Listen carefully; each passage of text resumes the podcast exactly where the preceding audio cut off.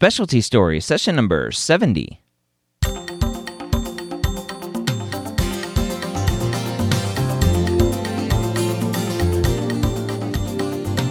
Whether you're a pre med or a medical student, you've answered the calling to become a physician.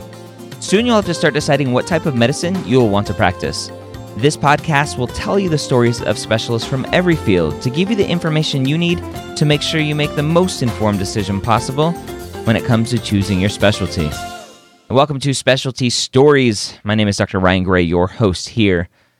I used to say every week here on Specialty Stories, but I can't say that because it's hard getting guests for this podcast. So if you have any physician friends, family, people you shadow, people who you work with, physicians you work with, and you think they would be a good guest here on Specialty Stories, and I haven't covered their specific specialty, both specialty and setting, right? Clinical versus academic, or clinical, private versus academic, community versus academic. Shoot me an email, ryan at medicalschoolhq.net. I would love to put out these podcast episodes more consistently but I need your help with that. Again, email me, ryan at medicalschoolhq.net. Our guest today is somebody who I've had on the pre med years podcast before in session 273. And you are interested in osteopathic manipulation, if you're an if you're an osteopathic med student right now, you're not quite sold on OMT, or you still have some questions about it, go to medicalschoolhq.net slash 273 and you can listen to the episode that I did with Dr. Daniel Clearfield about osteopathic medicine. Now, Dr. Clearfield is a family sports medicine physician who's been out of training now for seven years in private practice, used to do academics, but now is in private practice. He's going to talk about his specialty with us today. We start by finding out how Daniel got interested in sports medicine. I found kinesiology as a major in college uh, my sophomore year. I started out mechanical engineering, didn't like it. I uh, started doing kinesiology and I just loved it. And uh, I was already a personal trainer and I was learning about the anatomy, biomechanics, exercise physiology. And I was like, this is great. What can I do with this so that I can keep doing this? And what's a challenging path with it. And there were the different paths that you could take such as uh, a lot of people in my major, they end up becoming coaches or personal trainers. And I was like, hey, I'm already doing that. And uh, a lot of people uh, started looking at like physical therapy as well, which was a path that I kind of took a look at. But then I, um, you know, they said, hey, you could be like a sports medicine physician. And uh, specifically, just more working in musculoskeletal medicine, I started looking at challenging paths such as uh, orthopedic surgery, uh, physiatry, physical medicine rehabilitation, and then primary care sports medicine. And uh, it was primary care sports medicine that kind of uh, appealed to me the most when I uh, um, did my uh, externship in college. But I, so that's where I kind of came into medical school thinking that's what I wanted to do. But I still wanted to give everything its fair shot once I went on my uh, rotations. But you know, lo and behold, it was what I was passionate about. It's uh, I kind of ended up doing exactly what I was planning on doing from when I discovered kinesiology back my sophomore year of college. What was it about that family sports medicine that really drew you to it? You know, I liked it that, uh, for one, some people walk into the operating room and they're just like, wow, this is amazing. I, I love this. And I was like, yeah, you know, it's, it just, the operating room wasn't for me. It was cold. My back hurt. I was tired of holding this thing or that thing. you know, I was like, I got to pee and I can't leave right now. It was just, uh, the operating room just never really just uh, um, appealed to me when I took a look at uh, physiatry, I liked the musculoskeletal aspects, but they were dealing with a lot of people that were, you know, severely disabled. And uh, again, I was like, you know, to each their own. That's, you know, uh, it's a great, noble kind of profession, but it just didn't really appeal to me as much. When I looked at primary care sports medicine, you know, we were seeing, we were seeing the kids, we were seeing the adults, we were seeing the grandparents, we were seeing all ages. So it was kind of like that whole scope of family medicine where you can see, you know, from uh, cradle to grave.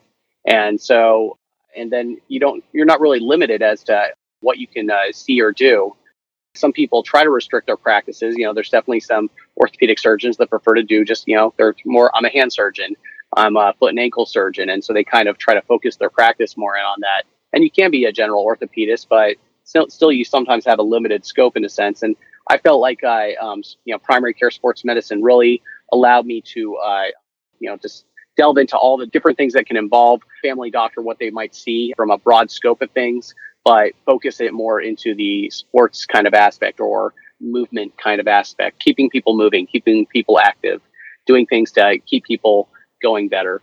And definitely, you know, one of the things that I think a lot of physicians suffer burnout from, especially like primary care physicians, is noncompliance of patients, patients that are just apathetic about trying to just do things to try to better themselves. You know, we're like trying to coach them on, hey, you need to kind of start doing diet, you need to start doing exercise, you need to get off your butt, you need to start doing these things.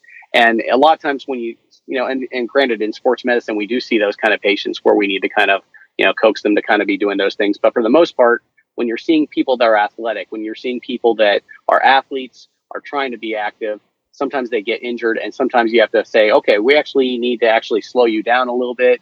But you know sometimes athletes are kind of add so it's like okay you can't be doing this sport right now but let me kind of find something to substitute while we're trying to help you rehabilitate so i can come up with some cross training things. I, I just love the variety of what i can do and ways that we can do to keep people moving keep people active and make sure that they're safely doing it what sort of traits do you think lead to being a good sports medicine doc definitely the same kind of things that I think draw a lot of people towards things like uh, primary care, just being a family doctor.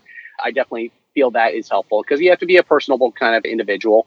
Do you have to have been an athlete to be a sports medicine doctor? Is uh, one of those questions I get asked pretty often. And no, but it helps. You know, it's like my main sport from high school was wrestling. I dabbled in everything. I played football for a long time as well. You know, I I wouldn't say I played basketball. I showed up and tried to play basketball. I ran cross country. I did track. I, have done a lot of different sports. I've had a lot of sports injuries, so I have a lot of empathy for my athletes from that. But uh, being an athlete, having that mindset, that definitely is something that helps in sports medicine. I feel like the athlete just kind of uh, anybody who was an athlete gets that mentality and is able to kind of better connect with their patients, with their athletes that they see, and uh, and we can serve as good kind of role models. You know, I always talk to my uh, medical students and residents and fellows about being a good physician role model. What are you doing for your own fitness? Showing your patients that you're trying to kind of maintain yourself well as uh, too. And so, just having that kind of a, it doesn't mean that there aren't obese sports medicine, pa- you know, physicians, but uh, um, at the same time, I'd like to say it's like I just got back from my uh, annual sports medicine conference last week, and you know, so many of us are in such great shape. It's like it's you know, it's it, it sometimes it's like a competition. It's like who's going to show up the most you know cut this year, and uh, some people are just in like this fantastic shape. And so, you know, we're people that really value exercise. We value health. We value activity. People that are active individuals who want to get others active and want to inspire others. What sorts of patients and diseases are you treating on a daily basis? Different people have different scopes. The one saying that I always talk about when I'm trying to market myself is I say I cover from toes to nose. I'll see anything from your, you know, your stubbed or broken or turf toe all the way up until you uh, you fracture your nose from a wrestling meet, or if you have a concussion, I can see that. I can see any fractures, dislocations. Now, at the same time, I tell people I'm not a surgeon. I'm not looking to try to do surgery. I know my limits. I had an ankle fracture that was referred to me today and I took a look at it and I know what my limitations are. And I was like, this is a this is an unstable comminuted fracture. This needs to go to a surgeon. And so I referred it over for uh, surgical evaluation.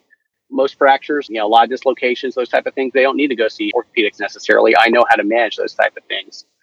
So I can see the common sprain strains, fractures, dislocations. I can see any of those type of things.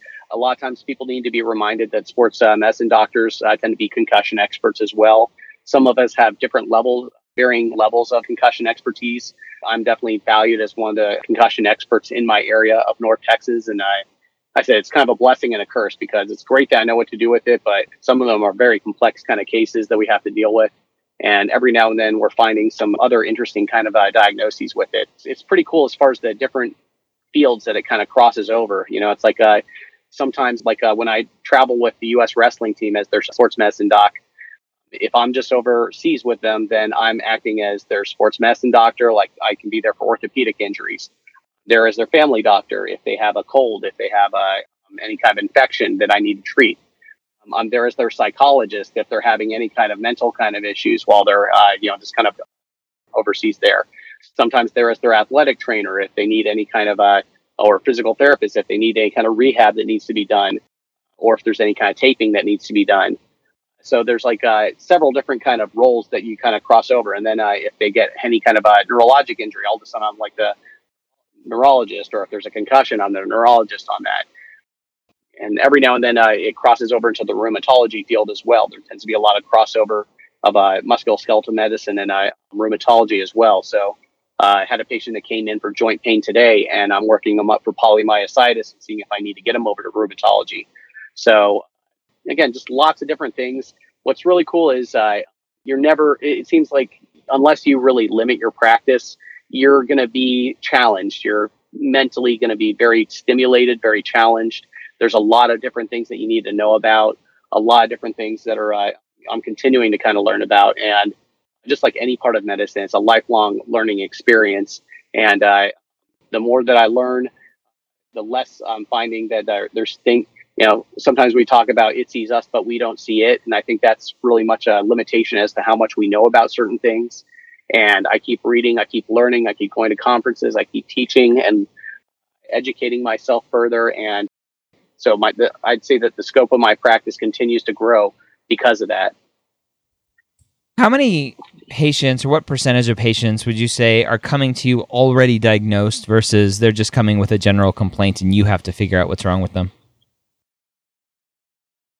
That's a good question. And then I guess a, a, further one would be how many are coming to me with a diagnosis that's correct and needs uh, you know further clarification. So like uh, you know I work in a uh, primary care setting and I was sent somebody for low back pain and I looked at the note and he said that uh, he thinks that uh, you know she actually sprained her sacroiliac joint and I was like boom nailed it. You know it's like and a lot of people don't get sacroiliac joint. You know it's like a it's one of those kind of uh, just missed diagnoses where they're just saying, "Oh, I think it's sciatica or it's a disc kind of issue," and it's like, no, that was a sacroiliac joint. So I was like, "Hey, good job there." So sometimes it's the, you know, depends on who your referral source is. Sometimes it depends on what setting they're in. You know, it's like uh, one of my uh, former uh, residents who's an attending now, and uh, definitely one of my referral sources. You know, she's just in a system where she has to be seeing so many kind of patients. So she's like, yeah, do I have time to, you know, go through and do a thorough examination like you taught me to kind of do and figure out exactly what's kind of going on with them? No, but do I have time to kind of say, okay, it's probably this. Let me kind of send it over to Clearfield and he'll figure it out. He'll get them going in the right direction. And so that's, you know, somehow, sometimes how I get some of my referrals from them. I definitely, you know, one, one thing that's pretty cool is uh, I've become like this second opinion type person or sometimes fourth opinion or sixth opinion on uh, different things, and uh, I've been able to figure things out just because I read a lot and I learn a lot, and so I. Every now and then, I actually I, I've prided myself. I've seen two patients that have been to the Mayo Clinic, were not diagnosed over there, and then uh, I was able to figure it out. I'm not saying I'm you know the best diagnostician, but I'd like to say I'm a pretty good diagnostician, and I can figure out some things that others can't. Describe a typical day. So I mean, my schedule's you know pretty variable, but I uh, work uh, I work five days a week. I have a forty hour a week schedule, so that's you know fairly routine as far as how that's going to be going. Uh, during a football season, there's definitely uh, you know football games that are going to be working on Friday nights. Uh, if I need it, I will go to a training room over at the uh, with the athletic trainers over at the high school of uh, one or more of the high schools that I cover at least once a week just to try to go and see some of the athletes just at the point of care at the school. And so, uh, um, again, that's during the football season. Once we're outside of football season, sometimes it varies.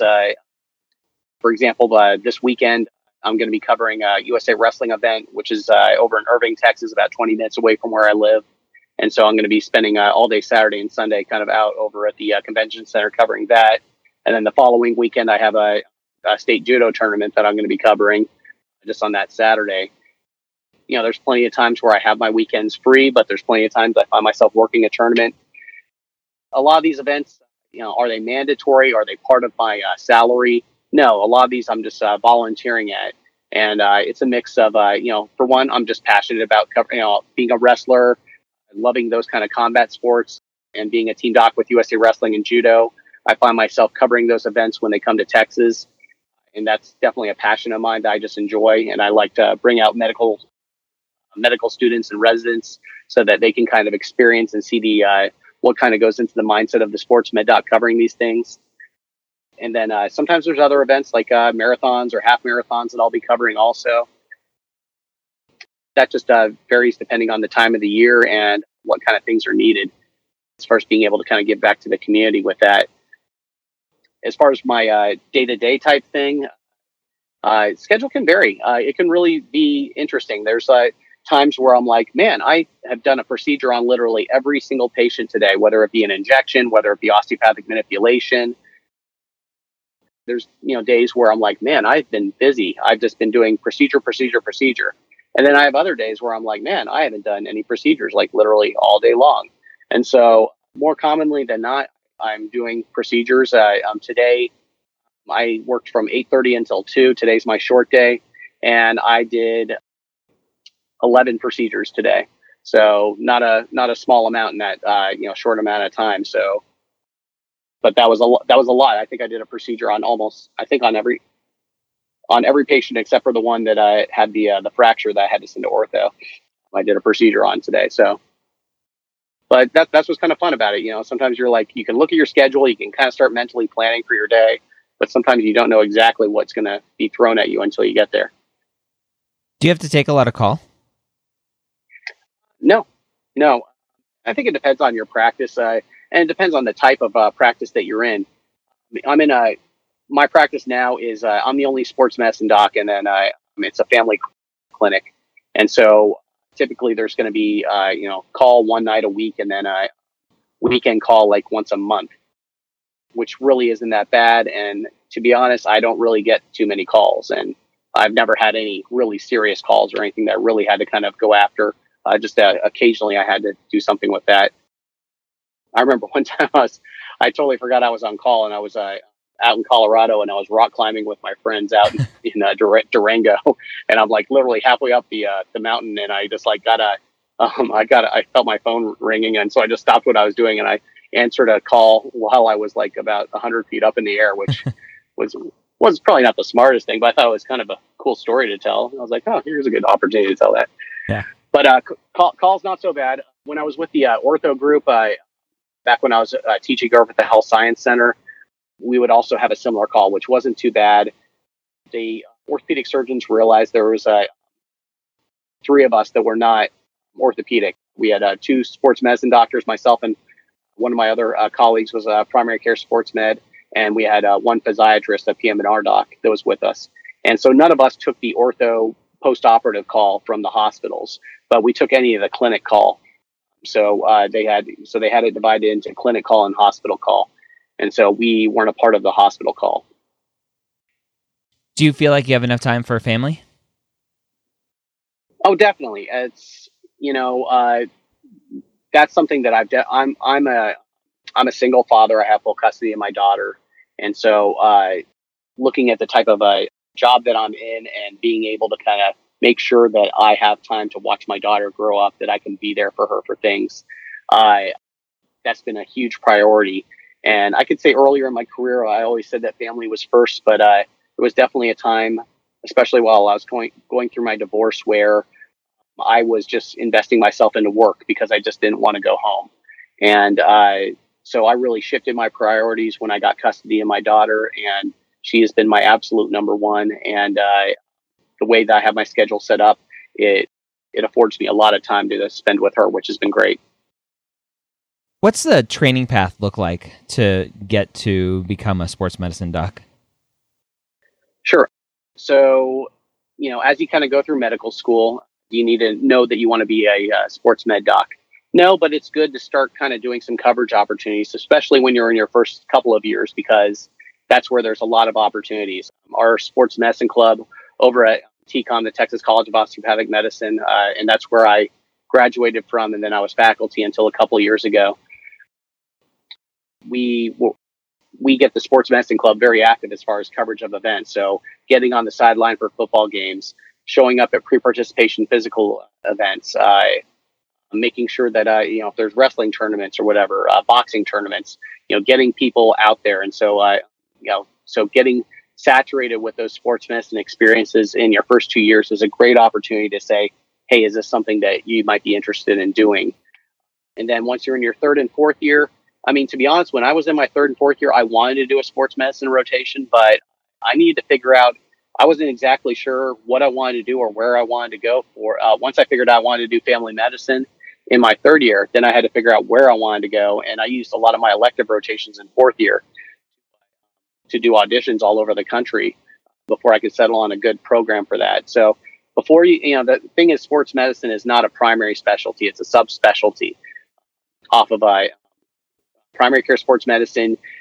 Right now, there's six different paths that you can take in a primary care sports medicine.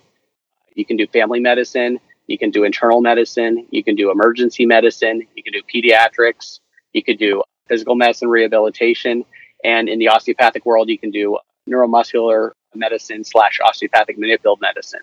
So those are those six paths that you can take into primary care sports medicine.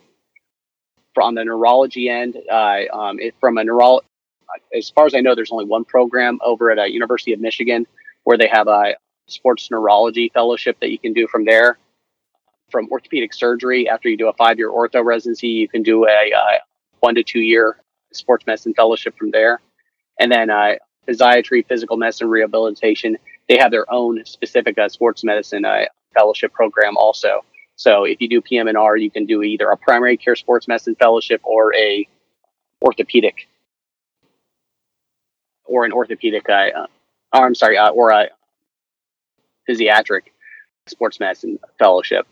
So a lot of different paths that you can kind of take there. But uh, the one thing I always tell the uh, the students also is that you know before you can be a good sports medicine doctor, you need to be good at whatever your primary field is because you're going to branch off from that. So if you're going to be an orthopedic surgeon, you need to be a well-rounded orthopedic surgeon before you can be a good, you know, subspecialist in sports medicine. If you're going to be a good primary care sports medicine doctor, you need to be a good family medicine or internist or whatever your uh, pathway that you take. So there's a lot of people who just say, I'm only going to be sports medicine. They have that tunnel vision and they kind of neglect some of the things that they need to kind of uh, do well at in their primary specialty. And I feel like those are definitely deficient individuals because the field really does encompass so many different things.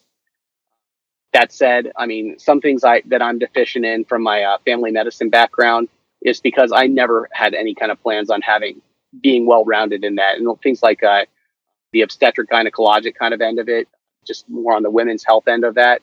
I just knew I wasn't going to be doing much with that. And so I was like, hey, if other residents want to kind of get a little bit more saturated with those opportunities, go ahead. I'm going to kind of focus more on on this over here. They knew I wanted to do sports medicine, but I didn't want to be just labeled as only the sports medicine guy. I wanted to get a well-rounded experience, but at the same time, I didn't need to be super well-rounded where I was going to be doing things like obstetrics, where I'm like, I know I'm not going to be doing obstetrics. Mm-hmm. How competitive is it to match into one of the primary care sports medicine fellowships? I, I want to say it's uh, pretty darn competitive. You know, it's like I mean, I was I was fortunate that I you know I was able to get into get into one myself. I really worked hard to uh, you know set myself up to be a very good candidate for uh, doing that kind of field. But uh, I've had mentees uh, that uh, have gotten sports fellowships, and uh, some of them had to you know one of them had to uh, he didn't you know he re- I thought he was a really good candidate he had been working with me for years. He had been volunteering at several different kinds of events. And so he had a pretty grim CV kind of coming into it. And for whatever reason, he didn't get in his uh, first year he applied. He got in his second year he applied. He was persistent. He went back. He worked for a year, came back, reapplied, and then got into it. Now he's out in practice and he's you know doing well with it. But uh, as far as you know, things that kind of uh, you know groom yourself to be good, you know people that show that continuity that you you know it's like uh, if you just showed up you had that last minute idea that oh I want to do sports medicine you don't really totally know what's about that's not going to seem too attractive so even if you're somebody that you know just destroyed your boards uh, um, you did extremely well throughout your residency if you didn't show that kind of uh, that passion towards doing this field then that's definitely going to be uh, something that's going to sway program directors from taking a look at you but uh, also from a research standpoint, you know, have you done any research? Have you done any case reports that have, uh, you know, been involved in this field or that has, or just showing that you have the predilection to do those type of things? Because uh, more programs, we have academic type requirements. where you need to make sure that you're uh, having some sort of academic work. And uh, when I was a fellowship director um, back when I was over at TCOM, I made sure that our fellows uh, every year produced at least one case presentation that was worthy of presentation and one research project that with the same and uh, looking to try to get those published uh, as well. So if you can get published, fantastic. I think that's a huge thing. At the very least, have uh, having a presentation that you put together, or at least uh, a podium presentation, a poster presentation, something along those lines. I definitely feel like uh, adds to your CV and makes you a better candidate. As a DO, have you seen any negative bias towards yourself or other osteopathic physicians from the sports med world? You know, I think I think this is a I felt discriminated against as a DO in some places. I know when I was applying towards uh, some fellowships, there were some that I looked at, and for the most part, you know, it's like a, um, a lot of the ACGME allopathic programs have had open arms and they openly accept DOs into their program. There were a couple that I found were a little bit restrictive, where they wanted you to have gone through ACGME residency program, not an AOA uh, um, accredited residency program. I'm not sure if that's changing with this ACGME merger that's happening, but uh, there was a couple things I encountered with that. But for the most part, as I when I go to conferences, when I go to national conferences, I that are both uh, DO and MD, such as the American Medical Society for Sports Medicine, the AMSSM, I definitely find that some of the people that have buyer's remorse on their allopathic degrees are going to be uh, uh, primary care sports med docs as well as physiatrists, PM&R docs, because they realize the value of learning the osteopathic manipulation, osteopathic manipulative medicine. They realize having that extra kind of tool in your in your armamentarium to be able to treat people is so helpful, and uh, I and so many of the athletes appreciate that. I can say uh, when I I went out to the Olympic Training Center and did my uh, Olympic internship five years ago in uh, 2013. And while I was out there, I was busy. I was uh, I was doing a lot of minute. You know, I would see the athletes, I would evaluate them, I would figure out what's going on, and then most of the time I would be able to do some sort of treatment. And they love the fact, you know, especially Olympic athletes, they love the fact that you can treat them with your hands because they don't want to take a pill. They don't want, even if it's like ibuprofen or Tylenol, they don't want to accidentally test positive for anything. You know, they've come to this extreme level. They devoted their lives. They don't want to test negative on anything as far as from an anti-doping kind of standpoint. And so, uh, and so if you can treat them just with your hands, then they are all for that. So I was really busy when I was out there. I had a um, one of my MD friends.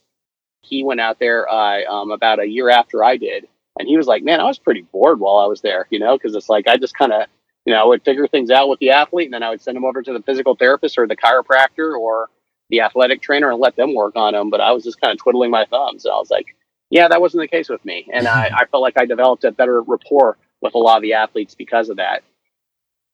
That's awesome.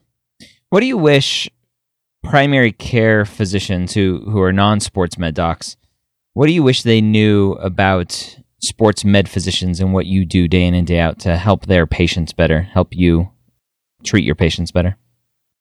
Well, for one, a lot of people think, well, oh, I can't refer over to sports medicine, or patients think I, I shouldn't go to sports medicine because they're like, I'm not an athlete. They think all, you know, we only take care of athletes, we only take care of elite level athletes. And I you know, always say that uh, anybody that moves as an athlete, we just have varying levels of athletes. So we have that couch potato that's barely moving that we need to really try to get moving. And then we have that elite level, you know, ultra marathoner or Olympic athlete or professional athlete that is just trying to kind of keep keep their edge, trying to make sure that they're uh, um, staying at that top level. And so, for one, just being aware of like uh, we can see anybody that has any kind of ache, pain. You know, it's like uh, again, there's a little bit of a crossover into the pain management realm too.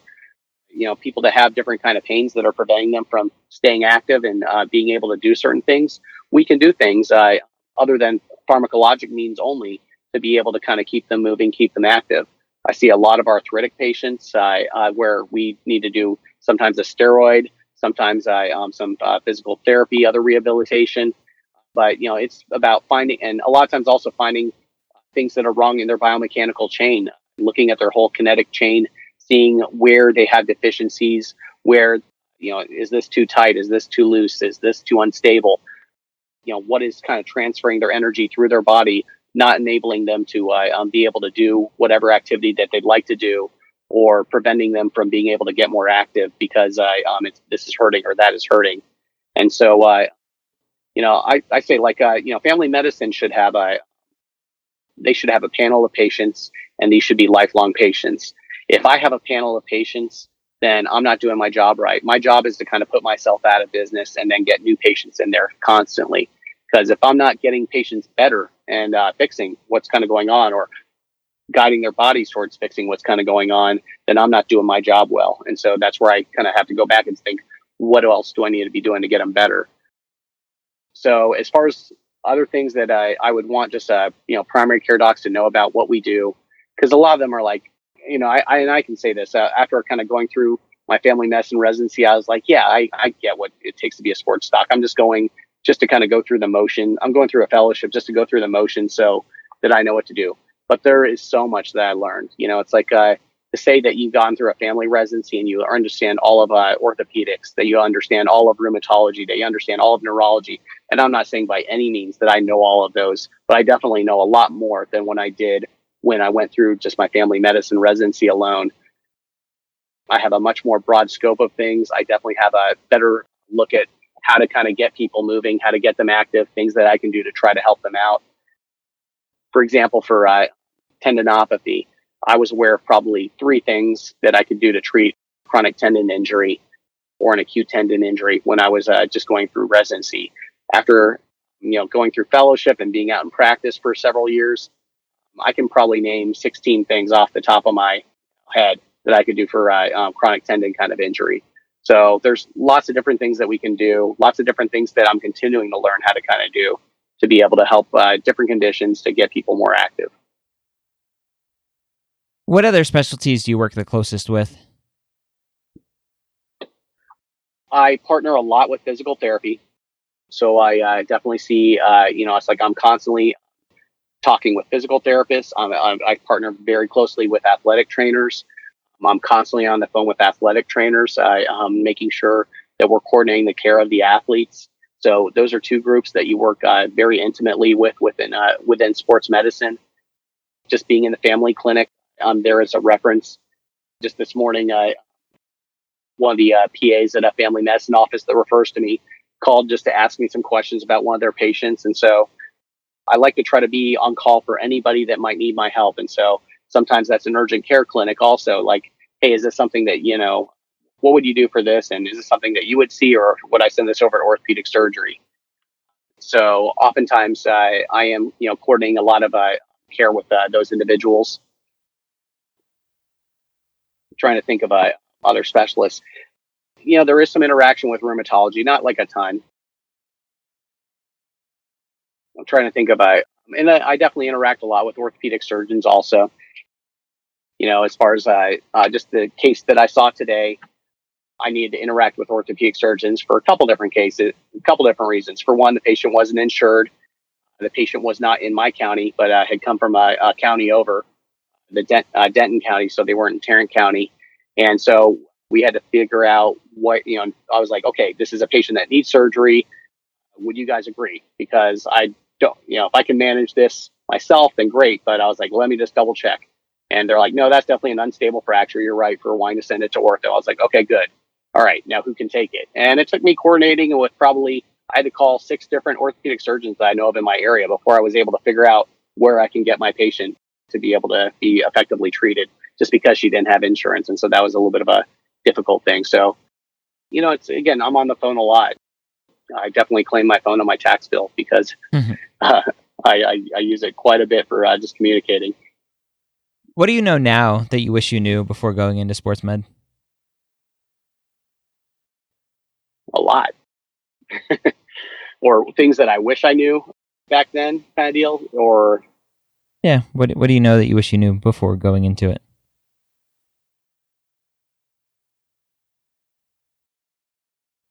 You know, I guess you know things that I I was a kinesiology major, and one of the paths I could have taken with kinesiology is I could have learned, I could have gone through an athletic training path and become a certified athletic trainer while I was going through my uh, undergraduate degree, and that's something I think would have been cool because Can I tape athletes? Yeah. Do I know how to tape athletes well? No. And so, yeah, I feel like just having a little bit more of that background. Anytime I work events with uh, athletic trainers, I really try to soak up their knowledge, what they're able to kind of teach me, and then I teach them. It's a two way kind of street with that. But having gone back to college, if I could have uh, done that, I think that would have been brought into me a little bit more. Also, just uh, learning more. But I, you know, I consider myself to be fairly business savvy as far as uh, knowing billing and coding, but as far as knowing how to start a business, how to run a business, learning some more of those things. And so, if there's anybody that has like a combined MBA program, I think that could be a very good thing just to be able to build yourself into a better, more well rounded businessman within your practice.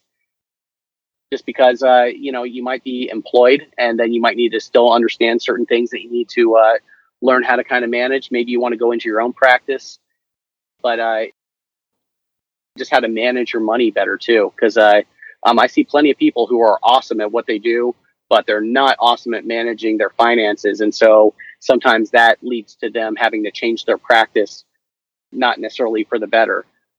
I'm in a place where I'm comfortable, but I could be more comfortable. I'm still paying student debt off, and I'm uh, seven years out of, uh, I'm 11 years out of medical school and uh, seven years out in practice. And so um, it would be great if I could have that paid off. And I definitely have friends who have just managed money better, made better investments, and so they don't have to face that. So that's probably the best thing I can think of off the top of my head. What do you like the most about being a sports medicine physician? I like that. Uh, I mean, for one, I say I can sleep well every night. I know I'm doing the best for my patients. I I know that I'm helping people to the best of my ability. I have good humility about what I know, what I don't know, and I I, I know that I'm doing the best to try to keep my patients moving and keep them active. You know, it's like uh, you have those like those little wins where the patient's like, "Hey, doc, I was just able to do this. I wasn't able to do this before. Now I can." Doc, this is the first night I've uh, been able to sleep without pain forever or whatever. So those, you know, just those little wins are definitely a, a great part of uh, about what you do. And then just uh, again, just uh, medicine is a uh, it's it can be a frustrating at times kind of a field to be in as far as dealing with medical records, all those other kind of things. And so if you know that you really want to do this, you need to be passionate about it and you need to know that this is what you love. And if I had to go back and do this again, would I do this again? And I could say absolutely. I love what I do, and I would definitely uh, do this again. You stole one of my questions, uh, but another one. Uh, what do you like the least about being a sports medicine physician? You know, one thing I, I talk about it is sometimes I wish because we do so much uh, volunteering at different events, it's not the most lucrative of fields. You know and also i practice with very good ethics and morals and so i don't do things just to do them. I make sure it's absolutely medically necessary. I've seen sports med physicians that do uh, things similar to me and I, I sorry my daughter's just getting out of her appointment she's bothering me I see uh, um, doctors that are doing kind of practicing some of these things, such as like stem cell PRP, kind of irresponsibly just doing it willy nilly. And I try to make sure that patients absolutely need those type of things. Uh, you know, sometimes I, you know, my, my father wanted me to go into orthopedic surgery because he wanted me to do well, be financially, he wanted me to be financially sound. And so sometimes I wish like, oh man, that'd be awesome if I loved orthopedic surgery. That'd be awesome if I loved dermatology or ophthalmology. Cause I had, you know, I, I, I actually did well on those rotations. I just had no passion for it. So mm sometimes I was like, oh, that'd be awesome if I just had a passion for something that paid really awesome. but uh, I'm comfortable. I'm comfortable. I'm happy. But uh, but there's people that are richer, but I don't know if they're richer in spirit. Yeah. Any last words of wisdom for the student who may be interested in sports medicine now after listening to this? Best thing I would say is find a sports medicine mentor and just maintain good contact with them as you kind of go through. Just check in, make sure it's something that you're still passionate about, make sure that you're doing the kind of things to set yourself up for this type of uh, you know this type of future and then just get involved uh, you know volunteer at events find events sometimes uh, you know it's like a, i'm in texas wrestling's not a huge thing in texas so i found wrestling events and i made attendings that I worked with uh, during medical school say, Hey, can you go out and cover this event?